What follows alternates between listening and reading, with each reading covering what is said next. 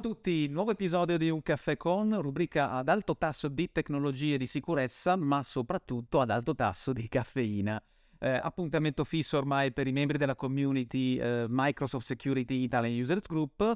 Mi raccomando, iscrivetevi per non perdere nemmeno un contenuto. L'ospite di oggi è Elisa Pirrone.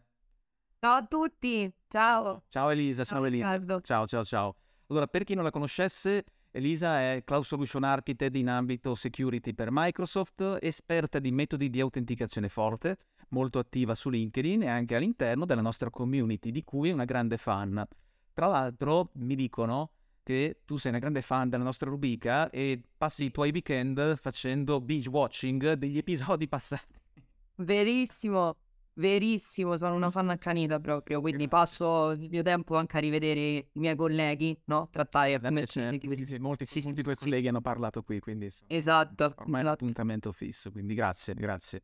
Perfetto, direi. Allora, com'è andata la giornata? Quindi domanda di rito, quindi caffettino e com'è andata la giornata? Allora, la giornata è andata, è andata benissimo, direi, è iniziata bene, e prosegue bene, siamo verso la fine, è venerdì, quindi siamo tutti un po' più, no? Rilassati, Ci siamo, dai. ci sta. Perfetto, perfetto, dai. Allora direi che siamo pronti per cominciare. Beh, anch'io ho una giornata, diciamo, abbastanza tranquilla. Settimana tosta, ma giornata tranquilla. Quindi, quindi ci siamo, dai.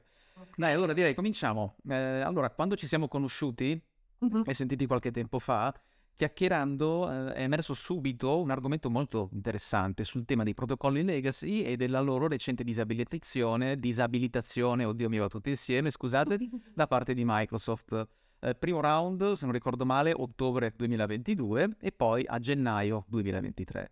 E qualcuno, qualche azienda, insomma, qualche realtà forse non era del tutto pronta e probabilmente c'è stata qualche difficoltà, eh, diciamo, sul campo. In realtà io ti dico, io- io credo che sia un passo, sia stato un passo necessario da fare ed era ora che alcuni tipi di protocolli legacy venissero disabilitati. Eh, la domanda quindi quello che vorrei chiederti è quali sono state le motivazioni dietro a- ad una simile campagna da parte di Microsoft, eh, campagna che Mm. ricordo è stata insomma molto, da- tra virgolette, quasi pressante, massiccia, eccetera, eccetera, esatto. E soprattutto quali sono i vantaggi nell'aver disabilitato questi protocolli. Certo.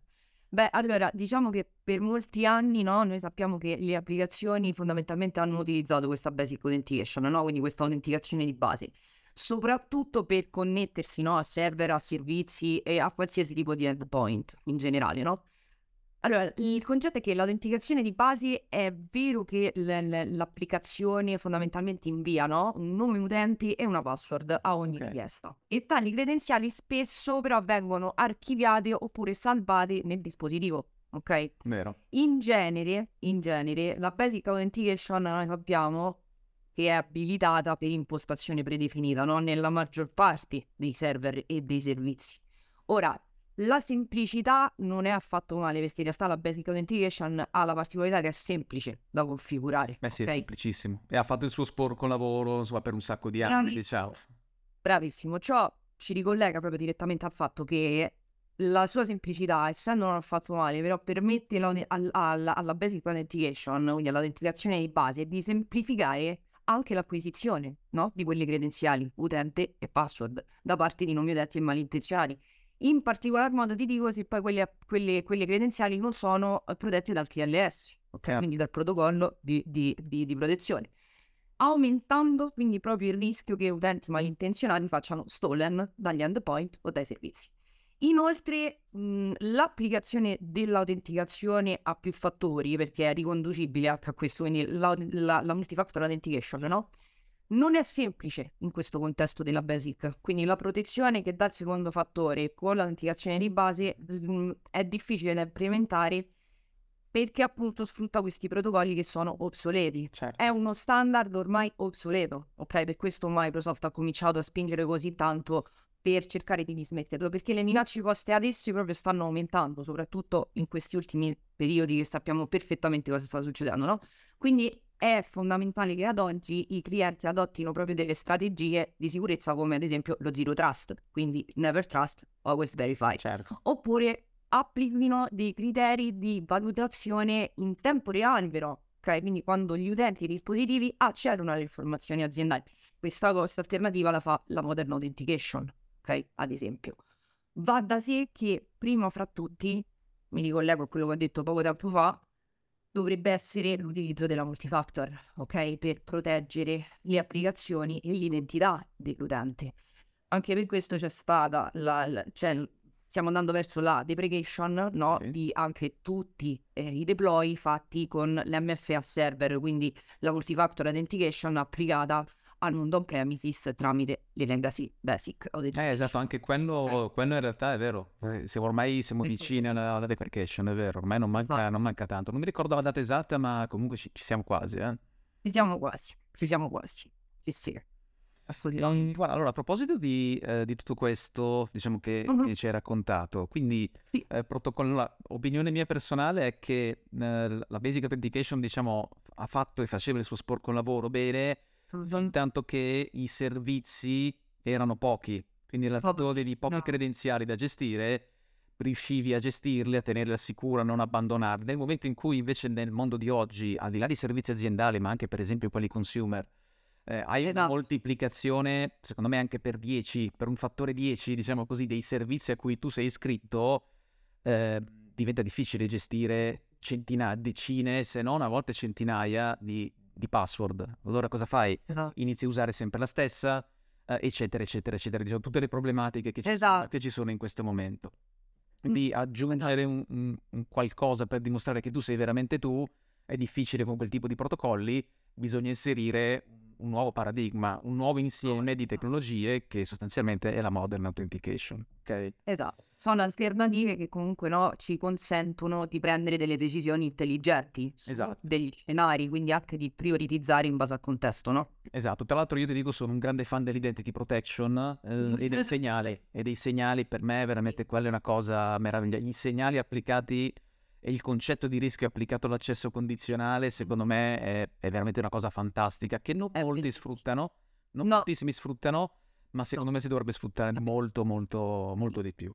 L'identity protection si ha dietro proprio un machine learning eh, che è fondamentale. Che sia è fondamentale. Sì, sì, è vero, è vero, è vero, è vero. E a proposito, diciamo, come mm-hmm. faccio un piccolo passo indietro, quindi a proposito della disabilitazione dei protocolli legacy, eccetera, eccetera. Mm-hmm eh, ci hai raccontato quali sono le motivazioni e i vantaggi. Quali sono eh, gli strumenti invece per tracciare eh, o bloccare addirittura chi sta ancora tentando di effettuare autenticazioni di questo tipo? Cioè ci sono degli strumenti e se sì, uh-huh. quali sono? Com- come facciamo a tracciare e bloccare se qualcuno che eventualmente vuole ancora provarci, tra virgolette, ad usare questi, sì. questi protocolli? Ok, allora esistono assolutamente. Eh, uno, diciamo, non l'ho menzionato, ma è collegabili direttamente alla multifactor si chiamano gli SRD Conditional Access. Okay. Sono delle policy okay, di accesso condizionato dove noi appunto scateniamo un determinato tipo di access control, quindi un controllo di accesso in base a determinati tipi di condizioni. Oltre ai controlli di accesso, i conditional access hanno la particolarità di avere i controlli chiamati di sessione, ok? Il controllo di sessione per, ehm, per eccellenza, diciamo, fondamental- fondamentalmente viene utilizzato è quello che concerne la, la Saigin frequency, ok? Ma facendo un passo indietro, quindi tornando alle condizioni, noi possiamo filtrare per client app, ok? okay. Quindi c'è la possibilità di creare delle policy di accesso condizionato, anzi una policy di accesso condizionato che tra l'altro è la prima raccomandata da Microsoft quando entriamo nel merito dell'argomento. Ah, nei, nei template, chiama... nei, nei, template, raccomandata nei template, ah, sì sì, certo. Esattamente. Nei template di Zero Trust è possibile scaricare questa policy, si chiama Block Legacy Authentication Protocol, va applicata a tutti gli utenti, ovviamente, su tutte le cloud app, quando accedono a tutte le cloud app, selezionando appunto come client app le legacy authentication, quindi Exchange, ActiveSync e altri tipi di legacy authentication, con controllo di accesso di blocco. Quindi si va proprio a bloccare direttamente dalla sorgente la possibilità che l'utente sfrutti quei tipi di protocolli. Ovviamente è una decisione che va presa dal momento in cui Legacy Authentication Protocol è deciso che non devono essere più nell'infra- certo. nell'infrastruttura, no? Ok? Chiaro. Però assolutamente ci sono gli strumenti. Questo è come bloccarlo a livello di accesso utente, quindi a livello di FRT Conditional Access. Okay. Va da sé che dall'admin center un amministratore dell'exchange admin center può disabilitare proprio la basic authentication a livello di tenant. Ah beh sì, con le spunte, chiaro, all'interno del set. Certo, certo, yes. certo. Sì, sì. No, no, diciamo che sono due metodi, diciamo, uno diciamo più, più brutale, l'altro, Bravissimo. l'altro probabilmente io farei qualcosa in più. Perché, guarda, io per esempio, esperienza sul campo, eh, quando l'abbiamo fatto, quando l'ho fatto personalmente per alcuni clienti, abbiamo usato un approccio a step, quindi abbiamo creato una policy di accesso condizionale che bloccava tutti i protocolli legacy per tutte le cloud app, per tutti gli utenti, ma l'abbiamo messa inizialmente in report only, di modo da andare a capire attraverso gli insight, per esempio, eh, a chi avremmo rotto le scatole sostanzialmente, diciamo a Esatto. quante persone avremmo rotto le scatole sostanzialmente. Da lì, Avete verificato prima esatto, quindi- no? esatto, da lì l'abbiamo tenuto per un paio di settimane. Ok. Eh, da lì poi siamo andati a, a dare una controllata alla lista eh, delle utenze, quelle eh, Ok. persone in carne ed ossa, utenze di servizio, anche perché ci sono anche quelle a cui avremmo rotto le scatole. Da lì abbiamo fatto partire una remediation e quando abbiamo bonificato tutto abbiamo detto ok, perfetto, adesso la accendiamo adesso i Facciamo. protocolli sono, sono bloccati. Quindi questo tipo di strumenti è effettivamente molto utile. Cioè, secondo me, vei- veicolare questo tipo di blocco tramite il conditional access ti dà molti più strumenti rispetto a farlo eh, via tenant, cioè a livello di tenant brutale. Assolutamente. Per lì non hai nessun tipo di monitoraggio. No, no, assolutamente. Invece con, con conditional access, giustamente come tu hai menzionato, soprattutto report only, negli usage e negli insight si può visualizzare l'impatto, che è Esatto, fondamentale, no? Esatto, quello è fondamentale. quello- quindi, diciamo, il mio, il mio consiglio, diciamo, il nostro consiglio, diciamo così, Sì. eh, a chi dovesse intraprendere questo viaggio, chiaramente è quello di iniziare con un report only una- e approcciare il tutto con una fase di monitoraggio di almeno un paio di settimane, per poi andare a stabilirne varie remediation, eccetera, eccetera. Quindi, no, gli strumenti ci sono, eh, grazie di averli nominati e insomma, secondo me è tanta, tanta roba. Come, come dicono i giovani, tanta roba. Tanta roba, Esatto. sì, sì. Bellissimo. E allora, come dicevamo, gli strumenti quindi sono tanti, le possibilità Mhm. sono tante e restituiscono, abbiamo detto, dei risultati belli dettagliati. A Mm. proposito di conditional access, perché l'hai nominato e quindi mi, diciamo, mi si è accesa una, una lampadina. La lampadina. Esatto, ne abbiamo parlato molto in tutte le salse, diciamo in vari eventi, articoli, video, eccetera, eccetera. C'è però una novità che a me personalmente stuzzica parecchio ed è quella dell'authentication strength. Ok? Mm. Che cos'è esattamente l'authentication strength e come può essere utile all'interno di una strategia di accesso condizionale? Allora, l'Authentication Strength è una nuova impostazione degli Azure AD Conditional Access che è molto molto interessante perché permette proprio agli amministratori di specificare ok, il livello di autenticazione per accedere a una risorsa. Ok? Si crea proprio un criterio di accesso condizionale con il Require Authentication Strength, che attenzione, non può andare in combinazione con il Require Multifactor Authentication, Ok. perché quello che ho appena citato sfrutta le metodologie classiche di multifactor authentication, ok? L'authentication strength invece aggiunge dei punti di forza di autenticazione predefiniti, ok? Quando, di- quando proprio diventano disponibili dei nuovi metodi. Abbiamo tre livelli di autenticazione nel- nell'authentication strength. Gli amministratori possono specificare se l'utente deve utilizzare un livello di autenticazione forte a più fattori, Ok. quindi una combinazione delle metodologie classiche, quali possa essere la notifica sull'Authenticator app, Ok. l'SMS e quant'altro, ok? Poi c'è il livello di attendibilità della multifactor authentication passwordless, ok? Ok. Gli amministratori possono forzare gli utenti ad utilizzare specificatamente un metodo di autenticazione che soddisfa appunto la metodologia passwordless. Quindi Windows Hello for Business, ok? La Microsoft Authenticator App in modalità passwordless, che ad oggi, nuova novità, ha il number matching, quindi è stato attivato il number matching per tutti gli Sì, utenti è vero. che va fatto approvazione, si può fare tramite fingerprint invece che col PIN, quindi anche Authenticator App in modalità passwordless.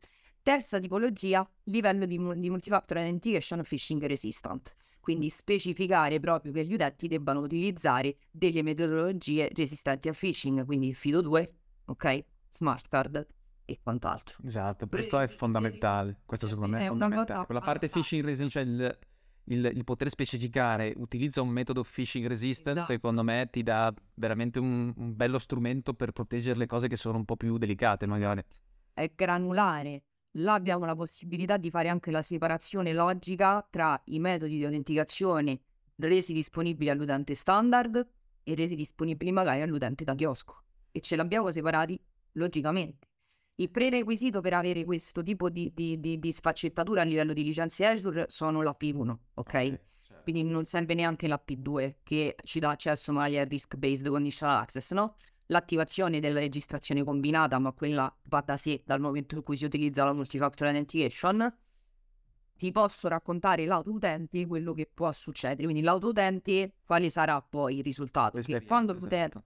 esatto, quando l'utente accede a una risorsa protetta da questo criterio no, di accesso condizionale che sfrutta gli authentication strength, AD valuterà i metodi usati in precedenza, ok, di Ok. quell'utente e andrà a verificare se quei metodi soddisfano l'autenticazione forte, perché magari può essere che lui già utilizzava, per esempio, Windows Hello for Business Certo. come security Certo. key, ok? Se la soddisfa va benissimo, Azure AD concede l'accesso alla risorsa, altrimenti presupponiamo che un utente acceda con invece la password e l'SMS.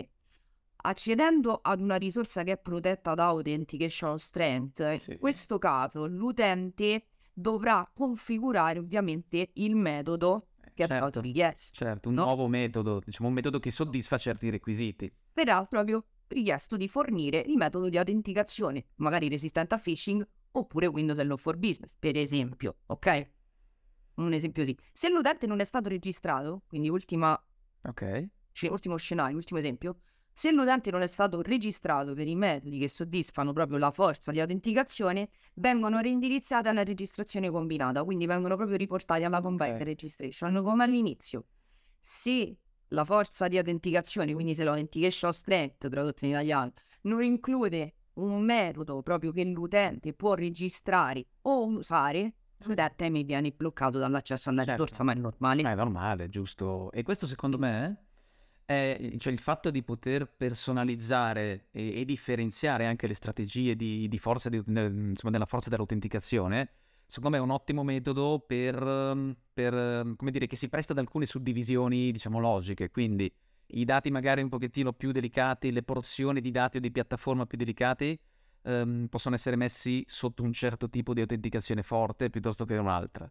E ma- oppure mi viene per esempio un altro esempio, puoi anche operare una suddivisione logica a livello degli strumenti che hanno a disposizione gli utenti, perché chiaramente Ah, esatto. mi, mi viene in mente una realtà produttiva, ad esempio, non Mhm. tutti hanno un dispositivo aziendale e quindi chiaramente non avendo un dispositivo aziendale magari hai altri metodi per dimostrare che tu sei veramente tu e quindi a quel punto puoi andare a, a ritagliare, secondo me, eh, penso che il termine si possa usare senza problema, Sì, a ritagliare sartorialmente il, il tipo di autenticazione in base anche a- alle differenti esigenze della popolazione aziendale, certo. giusto? Certo, assolutamente, anche per esempio per quanto riguarda ehm, anche la gestione dei guest, no? Cioè, Perché anche quello è, è un, cioè gli utenti esterni, quindi anche tramite l'authentication strength noi possiamo decidere i guest che metodo di autenticazione vogliamo che utilizzano per accedere a quella risorsa che magari ha una line of business alta, cioè, ok? Quindi è proprio una gestione eh, logica che suddivide i tipi di utenti, ma anche il tipo di risorsa a cui stai accedendo. accedendo. Con la gestione dei guest ci aggiungiamo anche la separazione logica tra il tenant di casa e il tenant delle risorse, no? Perché loro magari devono accedere, capito il, il gioco, cioè c'è una separazione logica se loro devono accedere al tenant di casa oppure alle risorse. eh no, Sono due. veramente, gli strumenti sono veramente tanti, Ah, eh, soprattutto in ambito MFA e conditional access, eh, authentication strength, eccetera, eccetera. Sono strumenti secondo me davvero potenti e il limite da certi punti di vista è solo la fantasia, nel senso che poi devi Esatto, capire tu come calarli esatto. bene al meglio Esatto. eh, all'interno della, della tua, eh, della tua realtà, perché chiaramente sono diventati realtà. flessibili e super Sì. granulari.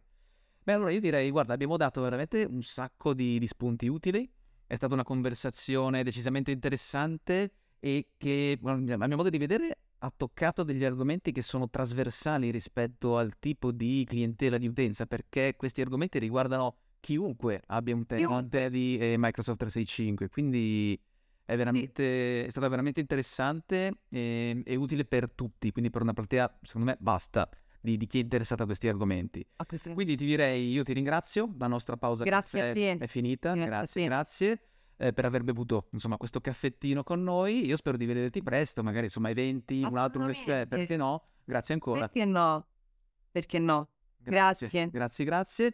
E a tutti voi, invece, grazie per averci seguito. Se non volete perdervi neanche una puntata, iscrivetevi alla nostra community LinkedIn, al nostro canale YouTube, oppure se preferite ascoltare, siamo anche su Google Podcast e Spotify. Tutti i riferimenti, poi approfondimenti, link, documentazione varia ed eventuale lo troverete sotto in descrizione su YouTube o eh, diciamo nel post su LinkedIn. Quindi che dire, alla prossima puntata. Ciao Elisa, ciao a tutti. Ciao ciao. Ciao a tutti.